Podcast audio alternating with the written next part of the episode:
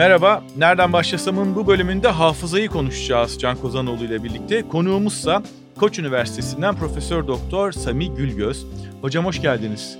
Hoş bulduk. Şimdi sağ olun davetiniz için. Biz teşekkür ederiz katıldığınız için. Şimdi şöyle bir e, notla başlayayım. Karşınızda e, hafızası çok güçlü olan bir kişiyle Can Kozanoğlu'yla hafızası elek gibi olan, berbat olan o kadar kötü değil canım. Mirgün Cabas var. Dolayısıyla e, biz ikimizi bir araya getirdiğiniz zaman ortalama bir hafıza çıkıyor ama daha çok Can'ın e, takviyeleriyle ben e, hayatımı sürdürüyorum diyebilirim. Hafıza konusunda ortak geçmişimizde, iş geçmişimizde, sosyal geçmişimizde uzun olduğu için hakikaten sağ olsun e, onun dopingleriyle ben şu ana kadar kazasız belasız gelebildim. Ama gerçekten zaten yani zaten bana sorduklarında hafıza niye çalışıyorsun diye bende olmadığı için çalışıyorum. Bir öğrenimi niye yok bu bende diyerekten. Evet aynı durumdayız. Yani zaman zaman bir günün bana kendi hayatıyla ilgili şurada ne olmuştu diye sordu olabiliyor. Ben de eskiden daha iyi hatırlıyordum. Şimdi ben de tabii yaş ilerleyince hafif zayıfladı ama aslında buradan başlayalım. Mirgün'le aramızdaki fark nedir sizce gibi bir de kendi çözümlememizi de yaptıralım aradan kar. Yani muhtemelen e, hani iyi kötü hafıza olarak bunu e, değerlendirmekten ziyade herhalde e, daha uzmanlaşmış hafızalar olarak düşünmek gerekiyor. Yani e, hep anlatıyorum böyle ben e, bu cep telefonları falan ortaya çıkmadan önce e, telefon numaralarını çok iyi hatırlardım. Yani başka hiçbir şey hatırlamam. Ee, ilkokul, ortaokul, lise en çok sıkıntısını çektiğim şeyler e, kalkıp da işte şiir ezberletirlerdi falan ya. Oralarda mahvolurdum yani çok rezil olmuşumdur o tür şeylerde. Ee, ezber gerektiren derslerde ama öte yandan bana telefon numarası verin ben hepsini çok iyi hatırlarım ama ne oldu? Zaman içinde işte bu cep telefonları çıktı falan ve birdenbire bu e, aktarma işini yani bir şekilde yüklerden kurtulma işini yaptık ve e, cep telefonlarına aktardık. Şimdi şey muhtemel tabii Mevgün Bey'in e, Can Bey'i kendi e, aktarma sistemi olarak nasıl olsa Can hatırlar diyerek hatırlıyor olma, hatırlamaktan kaçınması da mümkün aslında ama yani sonuçta biz e, gerekmeyen, gerekmeyen şeyleri hatırlamıyoruz. Bazıları daha fazla önem veriyor. Dolayısıyla daha fazla onları e, kodluyoruz, daha iyi kodluyoruz. E, işte örneğin Amerikalıların genel adetlerinde benim en çok sıkıntı çektiğim şeylerden biri orada yaşarken e, isimleri çok iyi hatırlıyorlar. Bense hani tanıştığım anda o ismi unutuyorum. E, böyle olunca bu işin sırrını keşfetmem gerektiğini gördüm. Orada da hani Amerikalıların stratejik olarak isme çok önem verdiği için ve bir insanı ismiyle çağırmaya çok önem verdikleri için genel olarak tabii ki bir böyle kendilerine göre stratejiler geliştirmiş olduklarını yani benimle tanışıyorlar işte merhaba Sami nasılsın Sami diye sekiz kere ismimi tekrar ediyorlar ve bu şekilde de ismi daha kalıcı hale getiriyorlar. bu tür stratejiler var. Dolayısıyla kimimiz bu stratejileri öğrenmiş, edinmiş, kullanıyor oluyoruz. Kimimiz ise o kadar da önemsemiyoruz. Başka bir şeylere bakıyoruz. Bunlar çalışıyor mu gerçekten? Hani çok kuvvetli hafıza, hafıza güçlendirme egzersizleri, metodları bunlar işe yarayan şeyler mi? Yani aslında e, çoğu değil. Yani bir takım stratejiler var. Yani isim hatırlamak için bir takım stratejiler kullanabilirsiniz. O stratejiler e, isim hatırlamanıza yardımcı olur ama mesela hani bu e, hafıza geliştirme kursları var işte e, ne bileyim e, üniversite seçme sınavlarına girmeden önce insanlar e, bu tür e, kurslara gidip işte sınavda daha iyi olabilecekleri bir yöntem keşfetme peşindeler. Onlar pek çalışmıyor. Yani çok geliştirilebilir şeyler değil. Hani belirli bir alanda bir gelişme sağlasanız bile hayatın geneline pek o kadar e, yansımıyor. Bir de tabii belirli bir şeyi öğrenmek için harcadığınız zaman e, kimi zaman değmiyor. Yani bu e, hani yıllar önce benim e, laboratuvarımda e, lise öğrencisiyken bir süre staj yapmak için gelen bir arkadaş vardı. E, genç, çok genç lise öğrencisi e, Türkiye e, hafıza şampiyonuydu. E, işte bu Türkiye hafıza şampiyonu olarak e, zaten bize gelmek istedi. Hatta biz de böyle bir takım gösteriler yapsın istedik e, bizim araştırmalara katılanlara vesaire. Bütün bu sürecin içinde e, çok güzel bir şekilde bunları yapmışken örneğin üniversite seçme sınavında o kadar da başarılı olamadı bu arkadaş. Anlatabiliyor muyum? Yani hani böyle kalkıp da Türkiye'nin en iyi hafıza şampiyonu diye düşündüğünüz insanın orada daha başarılı olması gibi beklenti yanlış oluyor. Şimdi hafıza ve hatırlama dediğimiz zaman kimyasal bir süreçten bahsediyoruz galiba değil mi? Kim içinde kimyanın olduğu ve elektriğin olduğu bir süreçten bahsediyoruz. Beyinde gerçekleşiyor. Öyle, evet. Biraz anlatır mısınız? Biz nereye kaydediyoruz e, hatırlamak istediğimiz şeyleri? İşte bu en önemli soru bu. Onu keşke bilsek tam olarak ama e, şu aşamada e, yani eskilerden beri hani bu e, işte e, baktığımız zaman en eski nöroloji çalışmalarından e, bu yana aslında aradığımız bir şey var. Engram e, dediğimiz hani e, hafızaya bir şey öğrendiğimizde, hafızaya bir şey yerleştirdiğimizde e, bu bir yerdedir diyerekten. E, hatta e, çok önemli araştırmacılardan bir tanesi yıllarını e, farelere bir takım e, yeni e, beceriler öğretip o farelerdeki çeşitli beyin bölgelerini haraplayarak acaba hangi bölgeye fareler bunu koydu da ben harapladığımda o beyin bölgesini fare artık bunu hatırlamayacaktır diye bütün hayatını bununla geçirdi. Ne yazık ki başarılı olamadı. Olan da Burada fareler şu andaki olan fareleri oldu her zamanki gibi. Fakat burada ki şu anda gör, gördüğümüz kadarıyla yani şu anda gördüğümüz kadarıyla diyorum çünkü bilimin en önemli özelliği bu sürekli yeni bilgi, yeni bulgu geldikçe düşünceler değişebiliyor. Ama e, şu anda gördüğümüz en önemli e, yaklaşım, hani en aşikar yaklaşım aslında e, bilginin, hafızanın belirli bir yerde değil, belirli ilişkiler biçiminde ol, olduğu. Yani beyindeki bir nöron grubunun e, arasındaki iletişimle artık o bilginin saklandığı üzerine e, düşünüyoruz son zamanlarda. E, her ne kadar mesela çok ilginç araştırmalar var. E, bu e, nöronları teker teker e, dinlemeye aldığınız zaman bazı böyle hani çok ince araştırmalarla beyne böyle bir e, sonda bir, bir tür dedektör diyelim e, sokuluyor ve orada hani tek bir nöronun e, şeyleri aktivasyonları izleniyor. Buna baktığınızda ee, örneğin işte bu Jennifer Aniston nöronu denilen bir nöron var. Jennifer, mesela sadece Jennifer Aniston resmi gösterdiğiniz zaman o nöron aktive oluyor. Başka kadın resimleri, başka sarışın resimleri, başka art, e, aktris resimleri gösterdiğinizde e, olmuyor. Ama Jennifer Aniston'ın değişik pozlarını gösterdiğinizde aktive oluyor. Şimdi bu e, tabii bizi şaşırtan e, bulgulardan bir tanesi. Kalkıp da yani nedir tek bir nöronda Jennifer Aniston var diyecek halimiz de yok. E, ama e, bunları anlamaya çalışıyoruz. Ama şu anda gördüğümüz kadarıyla bir dizi nöron e, bir araya gelip e, kendi aralarında bir aktivasyon sağladığında, aralarında elektriksel e, ilişki kurduklarında aslında hafıza dediğimiz şey bu ilişki, ilişkinin e, bir sonucu. Bir de tabii yani e, çok zor bir meseleden bahsediyoruz. Keşfi çok zor bir meseleden bahsediyoruz. Çünkü şu anda biz konuşuyoruz. E, ben size bakıyorum, bir şeyler algılıyorum. Siz benim söylediklerimi dinliyorsunuz vesaire. E, bütün bu süreç içinde beynimiz sürekli değişiyor. Nöronların bağlantıları değişiyor. Hangi nöron hangi nöronla birlikte çalışıyor bunların hepsi değişiyor. E, dolayısıyla kalkıp da herhangi bir öğrenmede sadece değişen tek bir şey olduğunu bulmak mümkün değil. E, ve keşfi şu aşamada çok zor bir işten bahsediyoruz aslında. Ama sonuçta kökeni o da olsa, öbürü de olsa e, iki tür bellek çıkıyor ortaya. Sizden alıntı yaparak söylüyorum. Semantik bellek, episodik bellek. Bunlar ne çok kısaca nasıl ayırıyoruz bunları? Ee, tema, nereden alıntı yapıyorsunuz bu arada? Sizden. ee, semantik bellek genellikle e, bizim bilgi dediğimiz e, kaynaklara yöne, yönelen e, hafıza biçimimiz. Yani e, işte e, bilgi olarak hani e, bir soru sorulduğunda o cevap verdiğiniz hani adınız nedir, nedirden tutun da gerçi adınız nedir çok daha kolay bir soru çok daha hızlı gelen otomatik bir soru ama e, ne bileyim işte e, şu kitabı kim yazmıştı sorusu ya da şu filmde kim oynamıştı vesaire gibi bir soruyu e, sorduğunuz zaman o soruya cevap verebilmek ya da işte Rusya'nın başkenti neresidir diye bir soru sorulduğunda o soruya cevap verebilmek.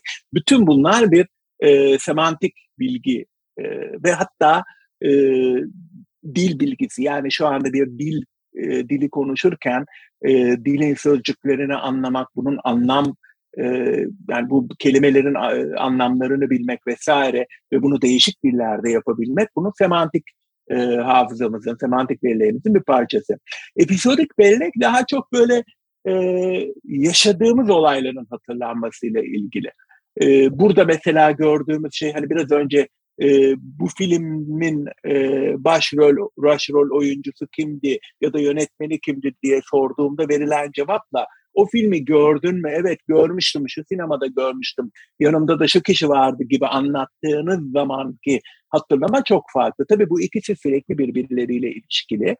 Ama e, burada e, bizim bu tür ayrımlara e, yol açan bulgularımızdan bir tanesi e, hipokampüs dediğimiz e, bu böyle hipokampus e, Yunanca'da deniz atı anlamına geliyor. Çünkü biraz deniz atı biçimine benzetiliyor.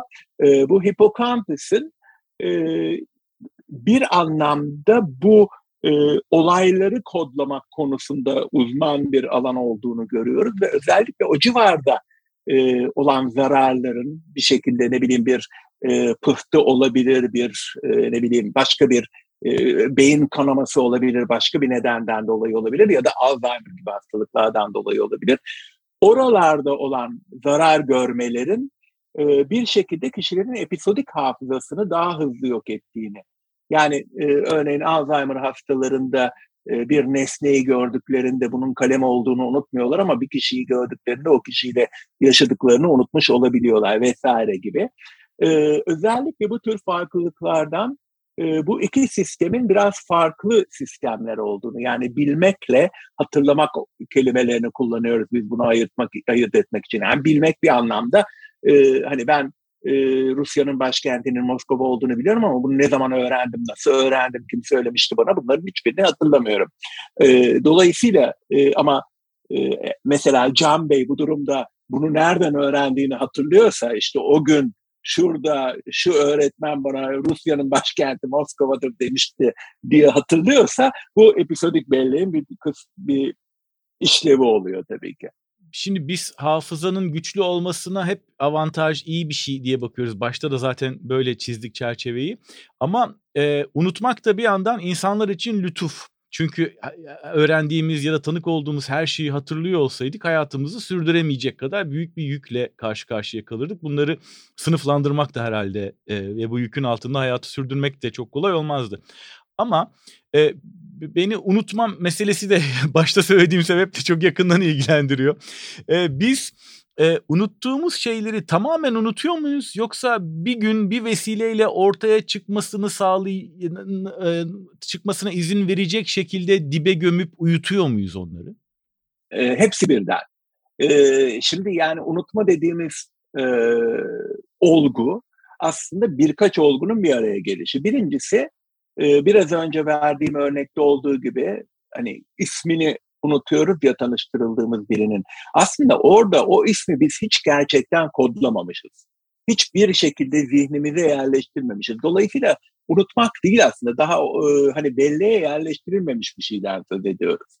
E, aslında e, unutma dediğimiz e, olgunun büyük bir kısmı aslında hiç belleğe yerleştirmemiş olmaktan kaynaklanıyor biz onu hiç belleğe yerleştirmemiş ve kodlamamış olduğumuz için zaten hatırlamak söz konusu olmayabilir. İkinci bir durum e, hatırlamanın yani bir anlamda gereksiz bilginin yerine ya da gereksizin değil de güncelleme dediğimiz bir e, olay söz konusu olabilir. Güncelleme şu, e, eski bir telefon numaranız vardır, telefon numaranız değişir, eski telefon numaranızı hiçbir şekilde hatırlayamazsınız. E, halbuki çok iyi bildiğiniz bir numaraydı. Herkese verdiğiniz bir numaraydı ama yenisi geldiği için eskisini e, bırakırsınız. E, hani benim hep anlattığım komik bir hikaye vardır. E, bu Facebook gibi sosyal medya e, araçları sayesinde 40 yıl sonra e, ilkokul arkadaşlarımla bir araya geldim ve hiç görmüyordum ben bu kişileri. 40 yıl sonra ilk defa görüşüyoruz. Bir lokantada bir araya geleceğiz ve beni görür görmez e, aralarından bir tanesi hiç değişmemişsin dedi. Yani şimdi son gördüğümde 10 yaşındaydı. Ee, hani 10 yaşındaki bir adamın bir çocukla beni hiç değişmemişsin demesi. Ama buradaki mesele şu. Bir güncelleme mekanizması var sürekli zihnimizin. Yani bellek sürekli güncelliyor. Şimdi yeni görüntüyü gördüğü zaman eskisini hatırlamıyor. Yani ben işte Mirgün Bey'i ne bileyim bilmem 10 yıl mı 15 yıl mı artık hatırlayamayacağım Mirgün Bey kaç yıldır izliyorum değil mi ama ben 15 yıl önceki yüzünü e, hatırlamam söz konusu değil. Şu ankiniyle güncelledim çünkü. E, hani böyle bir şey söz konusu olduğu için e, bu güncellemeler bizim eskiyi hatırlamamızı engelleyebiliyor. E, 15 yıl önce 15 yıl önce annemiz neye benziyordu hatırlamayabiliriz. Daha da bir şey diyordunuz galiba. Yok yok yani ben e, bir yandan o demin anlattığınızın üzerine yüzünüze bakarken hani lisede benden bir sınıf büyüksünüz. Aynı okulda yıllarca okuduk mesela o e, hiç değişmemişsin gözüyle baktım hakikaten de. Hiç değişmemişsiniz. Yani, yok. Yani en son 18 yaşınızdaki halinizde görmüşümdür herhalde. E, oturttum şimdi yani aslında aynı surat. E, işte o zaman. Ama bu şunun gibi bir şey yani hani e, ne bileyim bir tane yazılım düşün ne bileyim Facebook'u düşün. Facebook'un ilk versiyonu evet mavi logo falan o da Facebook'tu. Şimdi 20 yıl sonra bugün bakıyorsun evet o da Facebook. Aradan geçen her şeyi aslında bütün güncellemeleri silmişsin ama o da Facebook bu da Facebook arayüzüne gibi. baktığın zaman. Tabii. Tabii yani ama pek de değişmemişsin işte. yani. Abi Volkswagen'in eski logosunu hatırlıyor musunuz? 70'li yıllardaki logosunu hatırlıyor musunuz? Mesela hakikaten o logo sürekli değişti. Hani Facebook'tan söz ettiğiniz aynı şey sürekli logolar değişiyor ama eskilerini hatırlamıyorum. Dolayısıyla bir güncelleme mekanizması var. Yani aynı bölgede e, o hani nöronlar ağı dediğimiz e, o hafızayı tutan nöronlar ağı yenisiyle yerleştirip eskisini bir kenara koyuyor. Bu e, güncel hayatta özellikle e, boşanan e, kız arkadaşlarımız e, başımıza gelebiliyor. Yani mesela diyelim benim liseden bir arkadaşım var, soyadını çok iyi biliyorum. Derken o arkadaşım evleniyor. E, evlenince yeni soyadıyla güncelliyorum. Fakat eskisini e, eskisi arada bir devreye giriyor. Ta ki ben yeni soyadını iyice öğrenene kadar şimdi yeni soyadını öğrendikten sonra lisedeki arkadaşlarımızın bu sefer eski soyadlarını hatırlamakta zorlanıyoruz e, bazen boşanıyorlar. Bu sefer de eski soyadlarını hatırlamaktan zorlandığım için evli soyadlarını falan kullanıp hayat iyice karışıyor. E, keşke o soyadları hiç değişmese de.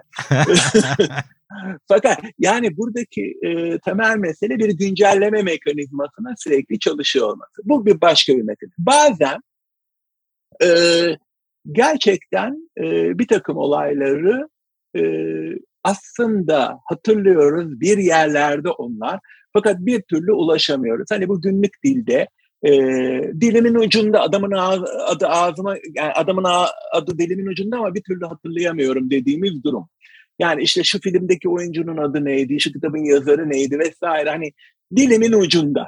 Bu dilimin ucunda aslında ilginç bir fenomen. Çünkü yani aslında bir yandan zihniniz sizin o bilgiye sahip olduğunuzu biliyor fakat o bilgiye ulaşamıyor ve nitekim yarım saat sonra, bir saat sonra onu hiç düşünmezken birdenbire aklınıza geri veriyor o isim.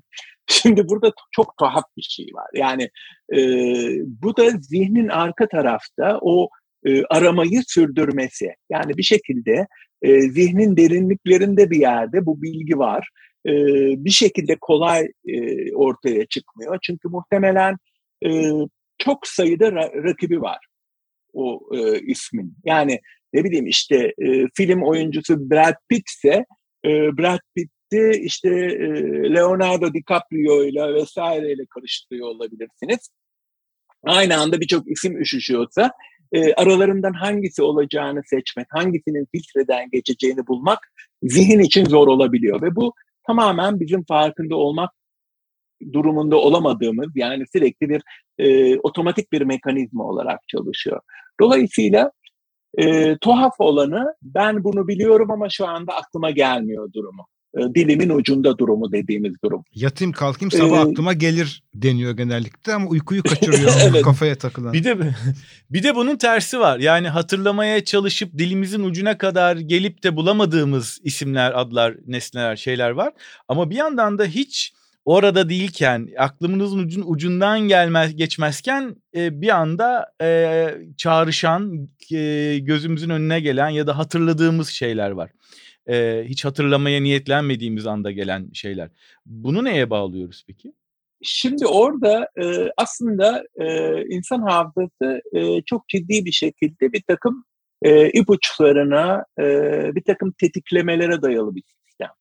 E, etrafta e, farkında olmadığımız birçok durum, e, birçok e, uyaran dediğimiz yani e, bu bir koku olabilir, bir ses olabilir, bir e, tad olabilir, herhangi biri olabilir. Farkına varmadığımız herhangi bir e, eylem olabilir, bir vücut hareketi olabilir. Bunların her biri hafızada bir anıyı tetikleyebiliyor, bir bilgiyi tetikleyebiliyor. Dolayısıyla e, yani bunun çok çağrışımsal bir sistem olduğunu düşünmemiz gerekiyor. E, aslında e, belleğin yaptığı en önemli meselelerden bir tanesi bu çağrışımsal sistemin yani aynı anda mesela ben turuncu dediğimde turuncu dediğimde aklınıza işte e, Hollanda gelebilir, bir bankanın e, amblemi gelebilir, e, portakal mandalina gelebilir vesaire ya da bir kitabın kapağı gelebilir. Bunların hepsi aynı aslında akla üşüşen e, düşünceler. O çağrışımla, turuncu çağrışımıyla hepsi birden aktive oluyor. Fakat zihnin yaptığı en önemli e, işlevlerden bir tanesi diğerlerini bastırıp sadece aralarından doğru olanı seçip getirmek. Dolayısıyla biraz önce dediğiniz hani mesela e, Marcel Proust'un bu çok böyle hafıza araştırmacıları tarafından çok tekrarlanan e, Marcel Proust'un romanında işte e, bu Madeleine denen çöreğin kokusunu aldığında birdenbire çocukluğuna döndüğünü ve e, o yıllarını hatırladığını anlatır. Kayıp ve zamanların hani, izinde. Tabii tabii. Zaten o e, bizim gibi hafıza araştırmacıları için çok önemli kitaplardan bir tanesi. E, yani bilmiyorum okunabilir bir kitap mı ama e, bütünüyle. Fakat e, neyse edebi e, sohbetleri başkasına bırakayım. E, fakat orada yani bir kokunun tetiklediği ve o sırada hiçbir şeyi düşünmezken, hiç ona benzer e, bir düşünce aklınızdan geçmezken birdenbire o ortaya çıkabiliyor. Bazen neyin tetiklediğini farkına varmıyoruz. Bu bir hareket olabilir, bir işaret olabilir. Yani e, çünkü e, herhangi bir noktada günlük hayatımızı yaşadığımız zaman bütün e, duyu sistemlerimizin e, bir bombardıman altında olduğunu fark etmemiz gerekiyor. Yani nasıl bir bombardıman? Şu anda bütün mesela derimizi düşünelim. Aslında bir bombardıman var fakat biz dikkatimizi oraya yöneltmedik. E, ışık deseni değişik şeyler görüyoruz çevremizde ama dikkatimizi vermiyoruz vesaire. Ve bunlardan herhangi biri bir e, tetikleme, bir e, ipucu özelliği gösterip bize bir takım anıları çağrıştırabilir. E, ve bunlar o şekilde ortaya çıkar ya bir de şey var hani bastırılan meseleler var. Yani ben bunu hatırlamak istemiyorum deyip hatırlamadığımız e, meseleler var. Onu hani onu da söyleyebilirdik. E, ama haf yani şunu e, Mirgün Bey'in biraz evvel söylediği çok önemli bir mesele vardı ki e, onu altını çizmek istiyorum. Hani e, unutmak müthiş bir aslında lütuf e, diyorsunuz ya. E, bu gerçekten çok çok doğru ve bunun e, en iyi örneklerinden bir tanesi bu travma sonrası e, hani bozukluklar dediğimiz aslında bozukluk değil. Aslında e, travma sonrası stres e, semptomları. E, buna bozukluk demek bence yanlış. E, çünkü hani travmanın yaşanması sonucu bu aslında gayet doğal bir tepki. Ama mesela işte savaşta bir travma yaşayan e, kişilere baktığımızda savaş sonrasında e, bu insanlarda belirli olayları, yaşadıkları belirli olayları bir türlü unutamamaları. Yani habire rüyalarında, gündelik yaşamlarında sürekli o olayı yeniden yaşıyormuş gibi olmaları e, söz konusudur ki asıl bu tür olaylara baktığımızda biz unutabilmenin değerini görmüş oluyoruz. O orada çok ortaya çıkıyor. Çünkü bu kişiler unutamıyorlar. İsteseler de unutamıyorlar. Aslında insanın gününden günde mesela ne bileyim çok keyifli bir gününüzde ya da belki sizi keyifli yapan o üst üste güzel şeyler aklınıza geliyor. Kendi kendinize kıkırdıyorsunuz. Ya da mesela bir günde hep böyle unutmak istediğiniz şeyler üst üste filan geliyor. Ama hatırlama kısmına gelmiş iken e, her şeyi de yaşandığı gibi hatırlamıyoruz. Zaman içinde değiştiriyoruz. Hatta e, bir kez daha sizden alıntı yapıyorum. Başkalarının anılarını sahiplenebiliyoruz. Bu mekanizma nasıl çalışıyor? Ve yani dersiniz e, çok iyi çalışmış. Çalıştık. E, yani e, kendimizi kandırma eşiği var bir de. Çünkü başkasının anısını sahiplendikten sonra ona inanmaya da başlıyoruz. O mekanizma nasıl işliyor? Yani e, şu şekilde düşünmek gerekiyor belki de. E, tersini sorayım ben. Yani bir e, olayı yaşadığımızda o olayın gerçekten yaşadığımız olduğuna da nasıl a, olduğunu nasıl anlıyoruz? Yani e, bir olay e, hayali görülmüş olabilir, hayali kurulmuş olabilir, uykuda e, yaşanmış olabilir. Bunu gerçek olayla e, gerçek olmayanı Vallahi ee, benim başıma çok için. geliyor. Benim başıma çok Tabii geliyor hocam böyle bir şey. Bu gerçekten olmuş muydu? Yoksa ben hani hayalini mi kurmuştum, rüyasını mı gördüm, bir kitapta mı okudum? Bu soruyla çok çok e, sık çok sık baş başa kaldığım oluyor doğrusu. biri mi biri mi anlattı mesela. yoksa? Yani şu olmuyor mu mesela benim çok başıma gelirdi. Şimdilerde o alışkanlığımı değiştirdim ama sabah kalkar kalkmaz daha yataktan kalkmadan önce gelen postalara bakmak gibi bir adetim vardı. Ondan sonra o postalara baktığımda mesela bazen çok böyle e, ne bileyim beni öfkelendiren bir e, yazı olabiliyor, bir şey olabiliyor. Ve o sırada duşa giriyorum. Duşta işte ona nasıl bir cevap vereceğim üzerine kafamda bir e, cevabı yazıyorum adeta. Ondan sonra da gündelik hayatıma geçiyorum. E, aradan birkaç gün geçtikten sonra o kişi diyor ki sana bir şey yazmıştım cevap vermedim. Ben de verdim diyorum. Ama gerçekten baktığımda öyle bir e, cevabı hiç yollamamışım. Kafamda öyle iyi kurgulamışım ve o yolla düğmesine de basmışım ki kafamda. e, o olay yaşanmış gibi benim için. Çok doğru. Yani gerçekten e, bizim zihnimizin asıl e, başarılarından bir tanesi gerçek olayla hayal edilmiş, kurgulanmış e, ya da başkasının yaşan, yaşanmışlığını e, yaşamış olduğu olayı ya da dinledikten sonra bunun o kişinin olayı olduğunu e, ayırt edebilmemiz. Burada da e, iki değişik faktör ön plana çıkıyor. Bir, e, o diğer kişiyle kendimizi ne derece yakın hissettiğimiz. Yani bunu en çok gördüğümüz bizim yaptığımız eski bir araştırmada e, işte e, Boğaziçi Üniversitesi'nin Ali Tekcan, e, Aylin Güntay gibi arkadaşlarla birlikte e, yapmış olduğumuz bu araştırmada e, ikizlerin e, özellikle tek yumurta ikizlerinin birbirlerinin anılarını çok güzel sahiplenmekte olduğunu görüyoruz. Yani iki kişi de aynı olayın kendi başından geçtiğine inanıyor. E, halbuki ikisinin de başından geçmesi mümkün değil. Ama bu sadece onunla sınırlı değil. Yani e, çok yakın aynı yurt odasını paylaşmış arkadaşlar da yapıyor. E, işte e, evli çiftler de yapıyor vesaire. Yani uzun zaman bir arada e, hani evli çiftlerin şey kavgası e, sen dedin ben dedim türünde kavgaları söz konusu olabiliyor. E, bir de tabii niçin e, birbirlerinden o alıntıları yapıyorlar? Çünkü o bir şekilde kendi hayatlarıyla uyumlu bir e, olay oluyor. Yani ben böyle bir şey yaşamış olabilirdim diye düşünüldüğü zaman bu daha çok daha kolay benimseniyor. E, ve bazen de bunun e, arzu edilen keşke ben yaşasaydım gibi durumlarda da kişilerin böyle olayları yaşamış gibi hatırladıklarını görüyoruz. Ee, yani Burada çok sıfırdan uydurup da ama mesela insanların tabii bu dışarıdan olan bir şey pardon kestim ama yani bütünlensin diye tabii, tabii.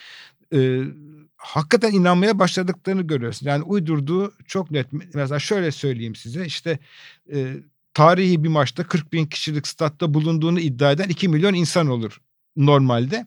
Ama yani bunların 500 bini de bir saatten sonra gerçekten orada olduğunu düşünmeye başlıyor. Hafıza bunu nasıl oturtuyor? Mesela bununla ilgili belki tamamlayıcı olur. Ee, hani 11 Eylül saldırılarının ardından mesela yapılmış araştırma çalışmalar var. Hani o gün neredeydiniz, evet. ne yapıyordunuz? E, pek çok kişi aslında hani orada olmadığı halde oradaymış gibi, bunu canlı izlemediği halde izlemiş gibi, biriyle olmadığı halde o biriyleymiş gibi hatırlıyor değil mi? Bununla ilgili çarpıcı evet. sonuçların hatta çalışmalar daha var. da ötesi, e, hatta daha da ötesi e, mesela televizyonda izleyenler e, de hemen ertesi gün kendilerine sorulduğunda birinci uçağın e, kulelere çarpmış olduğunu hatırladığını e, anlatıyor. Halbuki öyle bir görüntü yok ortada. Yani kim, kimse o görüntüyü çekmemiş ama herkesin gözünün önünde çok canlı bir e, ifade var. Burada tabii e, daha sonradan gelen bilgi de kişilerin e, hatırladıklarını değiştiriyor. Yani bu çok e, klasik araştırmalardan bir tanesidir. Elizabeth Loftus'un yapmış olduğu işte e, bir e, araba kazası filmi gösterip arkasından e, gruplara değişik şekillerde sorar soruyor. Ve değişik şekillerde sorduğunda yani işte araba diğerine çarptığında ne kadar hızlı gidiyordu? Araba diğerine bindirdiğinde ya da işte ne bileyim crashed into diyor oradaki kelime çok daha böyle e, çarpıcı bir kelime. E, ne kadar hızlı gidiyordu gibi e, soruyor. Ve bu iki grup arasında e, hem o sırada tahmin edilen hızın fark ettiğini görüyor.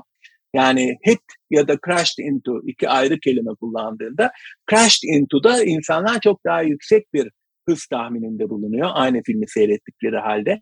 Fakat daha da önemlisi bir hafta sonra geldiklerinde e, biz yine filmle ilgili bir takım sorular soracağız diyorlar.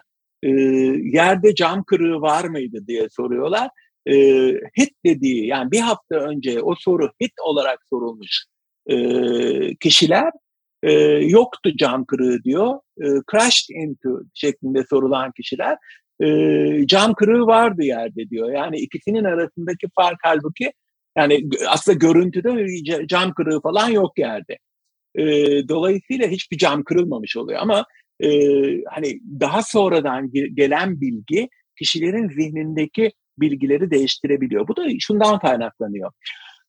Biz belir bir, bir kere ilk başta e, iki kişi aynı olayı gördüğünde aynı şekilde kaydetmiyor.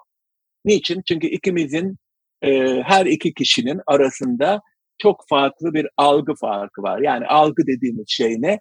E, işte e, Can Kozanoğlu benim hakkında bir şeyler biliyor. İşte aynı liseden mezun olduğumuz için. Mirgün Cabas'ın öyle bir bilgisi yok. Dolayısıyla beni izlediğinizde ve söylediklerimi dinlediğinizde zaten farklı algılamaya başlıyorsunuz.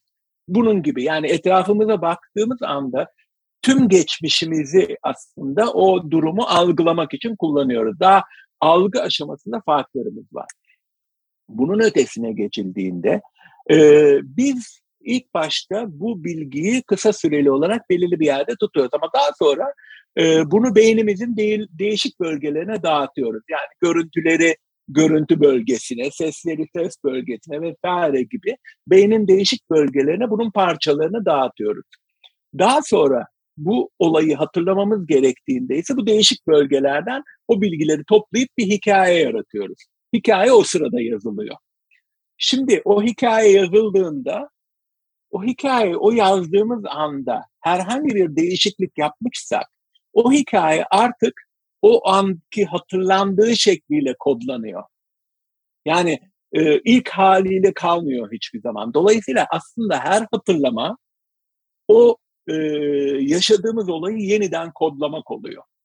Hatırladığımız her seferinde başka bir girdi varsa onun değişim olasılığı artıyor. Yani e, mesela şöyle bir şey diyeyim. Ben bir olayı hatırlıyorum. Siz bana bir soru soruyorsunuz o olayla ilgili.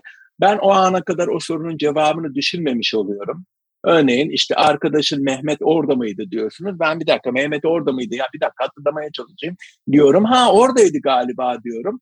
Ve o noktada aslında orada olmayan Mehmet'in orada olduğu bir e, anı kodluyorum. Ve dolayısıyla artık ondan sonra Mehmet orada oluyor. O olayın içinde oluyor. Ama başka biriyle konuştuğunda saçmalama Mehmet o gün bilmem neredeydi diyor ve e, olayın öyle olmasının mümkün olmadığı anlaşılıyor.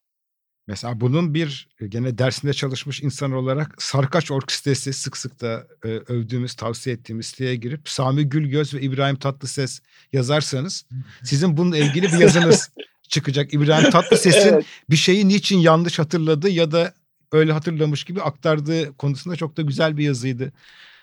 Teşekkür ederim evet. Ee, o sıra çok denk geldi. Hatta bir, hani e, çok denk gelecek olay var. Hani e, bir zamanlar e, siyasetimize çok e, damga vuran işte e, o filmi seyrettim kesinlikle oldu bu olay falan gibi e, işte kabataş olayları falan yani çok ciddi hafıza yanılsamaları e, yaşanıyor tabii ortalıkta. Tabii onlara yanılsama demek biraz fazla iyimser bir yorum oldu ama. Aa, yok ama e, yanılsamaların arkalarında motivasyonlar vardır. Yanılsamanın da unutmanın da motivasyonları var. Yani bazen bir takım şeyleri unutmayı tercih ettiğimiz için unutuyoruz. Onu da e, eklemek gerekiyor. Evet, unutma, mesela unutma. hafızanın deposundaki bazı şeyleri de sosyal etkilerle ona göre çıkarıyoruz, çıkarmıyoruz, kullanıyoruz, kullanmıyoruz. Evet. Yani mesela çoğumuzun hayatında işte farklı müzikler dinlediğimiz dönemler vardır. Mesela bir müziği dinlemek daha çok statü vaat ettiği zaman toplumsal varlık olarak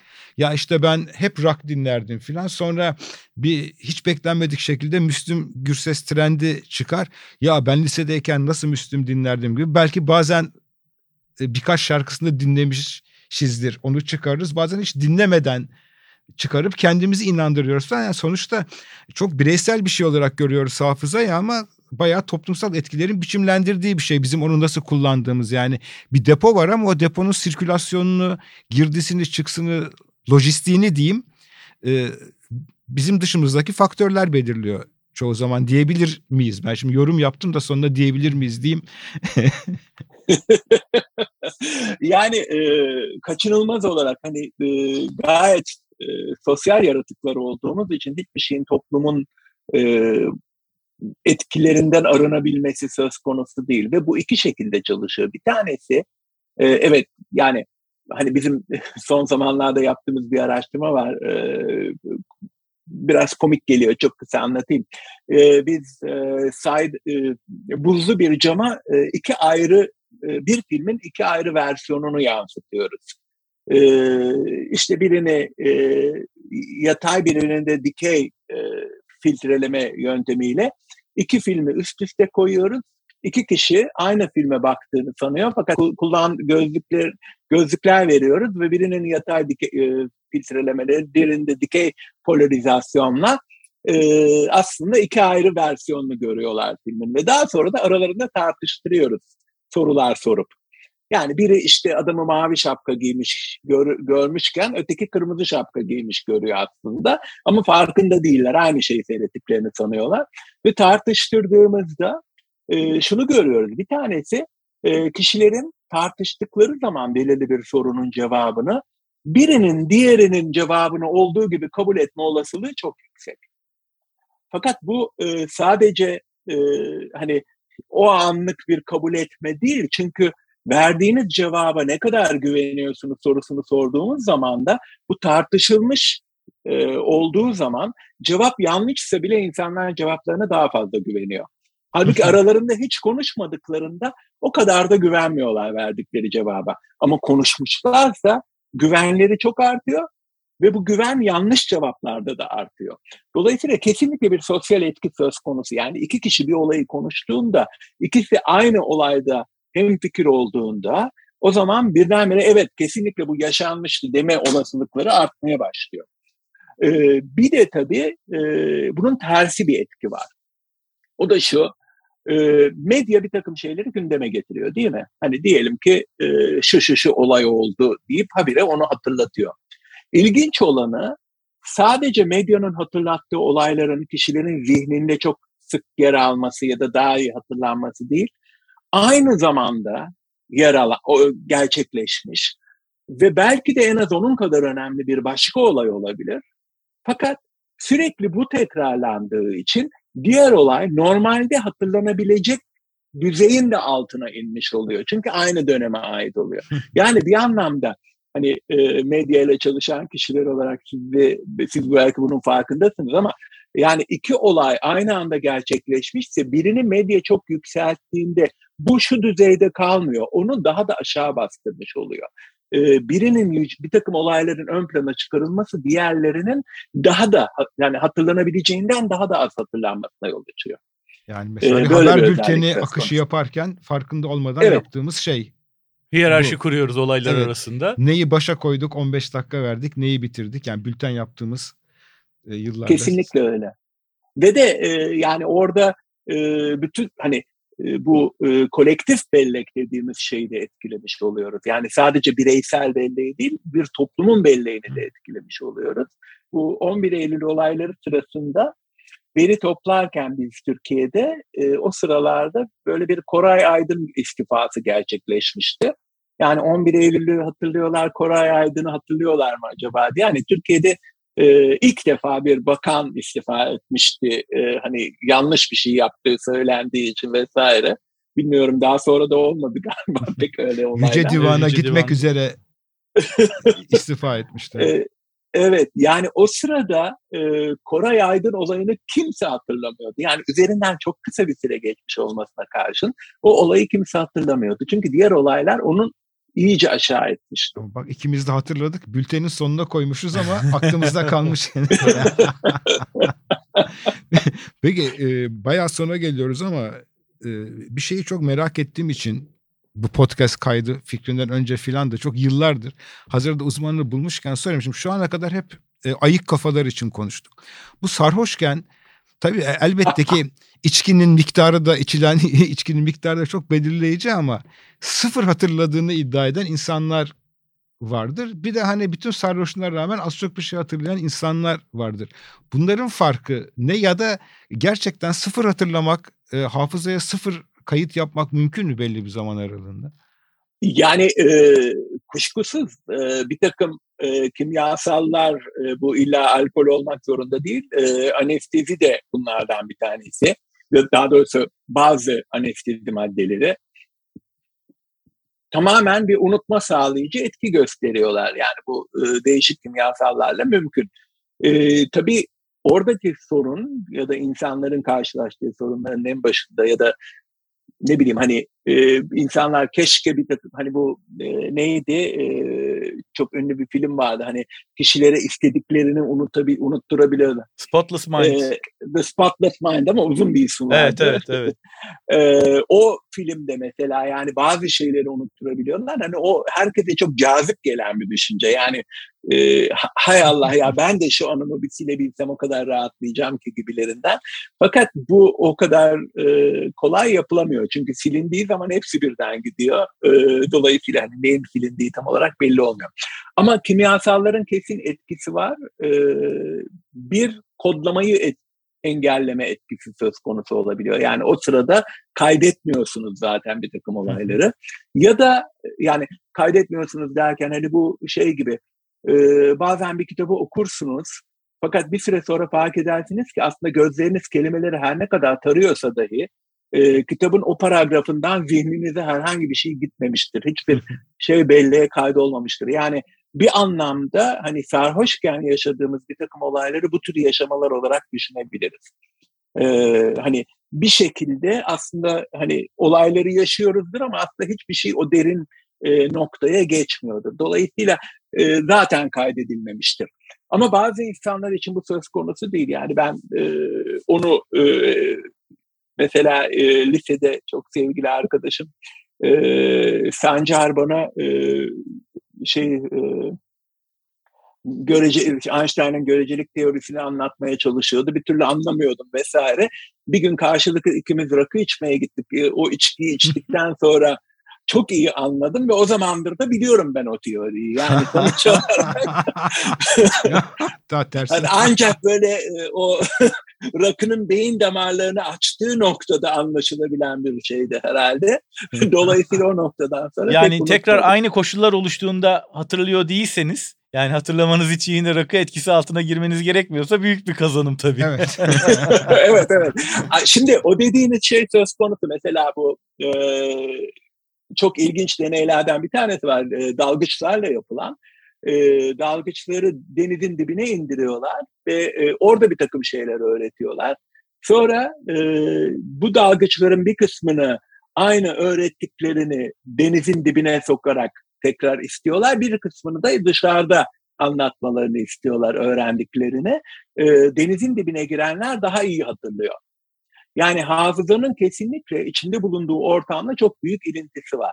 E, mekanın bir şekilde hatırlatması ya da içinde bulunduğumuz ortamın ve bağlamını bize hatırlatması e, söz konusu bir takım olayları.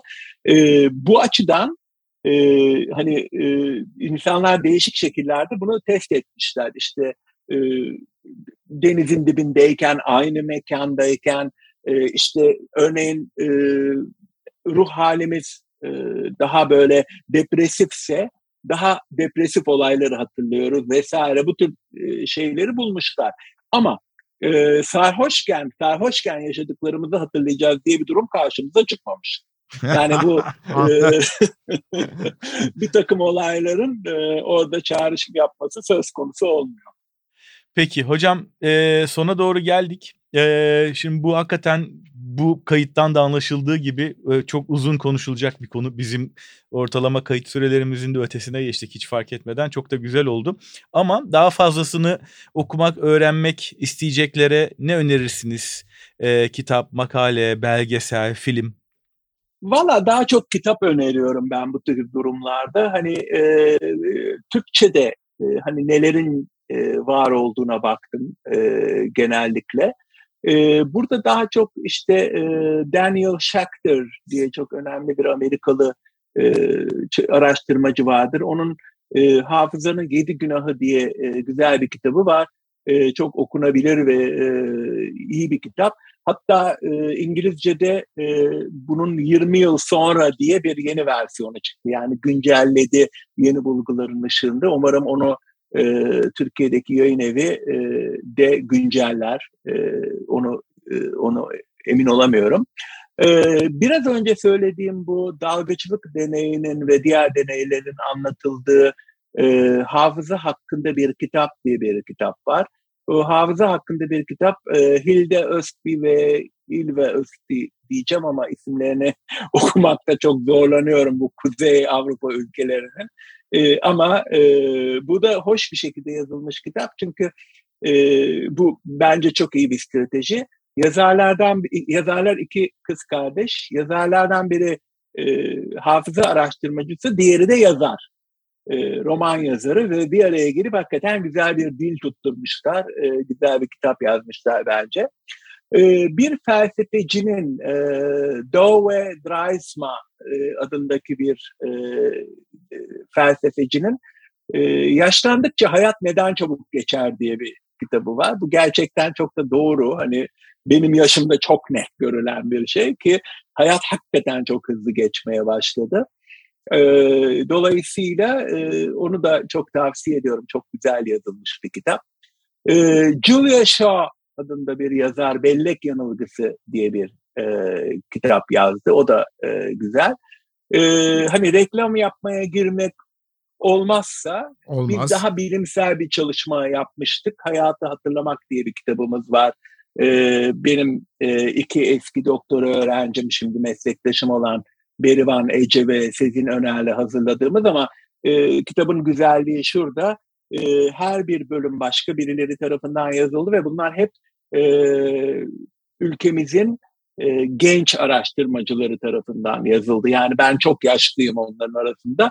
On, e, gayet güzel genç bir grup e, hani e, araştırmaların e, en böyle zirve noktasını bilerek yazdılar. Bir tek şey daha söyleyeyim. Bir de buna sosyoloji ve antropoloji açısından bakan e, bir kitapla ilgilenen olursa Leyla Neyzi'nin e, Nasıl Hatırlıyoruz diye bir kitabı var. E, o da hani bir anlamda bu kolektif belleğe ilişkin, e, toplumsal belleğe ilişkin e, birey, hani şimdiye kadar söylediğim hep bireyin belleği üzerineydi. Bu daha toplumsal belleğe ilişkin. O da çok tavsiye edeceğim bir kitap olur. Sami Gülgöz çok teşekkür ediyoruz. Gerçekten ortalama süremizin çok üzerine çıktık ama konuş konuş bitecek dilerim. bir şey değil. Yok zevkle. ben teşekkür ederim davet için. Biz çünkü gerçekten şey büyük bir iştahla e, aklımıza gelen her şeyi sorma fırsatını bulduğumuz için ayrıca mutlu olduk. Çok teşekkür ederiz. Çok ben sağ olun. Ben teşekkür ederim. Sağ olun. Çok keyifliydi.